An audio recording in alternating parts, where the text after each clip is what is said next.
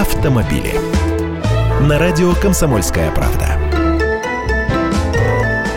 Здравствуйте. В Госдуму передали законопроект о введении обязательного страхования гражданской ответственности со стороны водителей такси и таксопарков.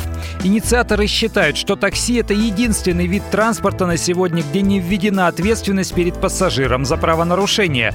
Постойте, но есть же ОСАГО. Да, на машины такси тоже оформляется полис ОСАГО. Для таксистов он дороже, но максимальная выплата на лечение пострадавших 500 тысяч рублей, как при обычном полисе ОСАГО а максимальная выплата, например, пассажиру автобуса, который попал в аварию, составляет 2 миллиона рублей. Конечно, можно оформить и дополнительный полис ОСАГО, но кто из таксистов этим занимается? Разница тут видна. Еще одна проблема – мобильные приложения. Да, с ними удобнее и дешевле, но они не несут никакой ответственности перед пассажиром, потому что не перевозят его, а только передают туда-сюда информацию. И таксофирмы, которые через них работают, слабо контролируют. Тоже наличие полиса или состояние здоровья водителей никак не проверяют.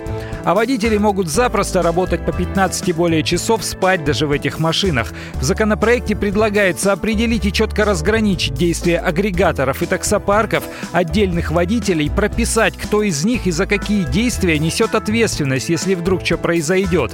Если депутаты согласятся с изложенными доводами, то уже с января будущего года у нас будет новое законодательство о деятельности такси. Интересно, как это отразится на тарифах. Я Андрей Гречанников, эксперт «Комсомольской правды». С удовольствием общаюсь с вами в программе «Дави на газ» по будням в 8 утра по московскому времени.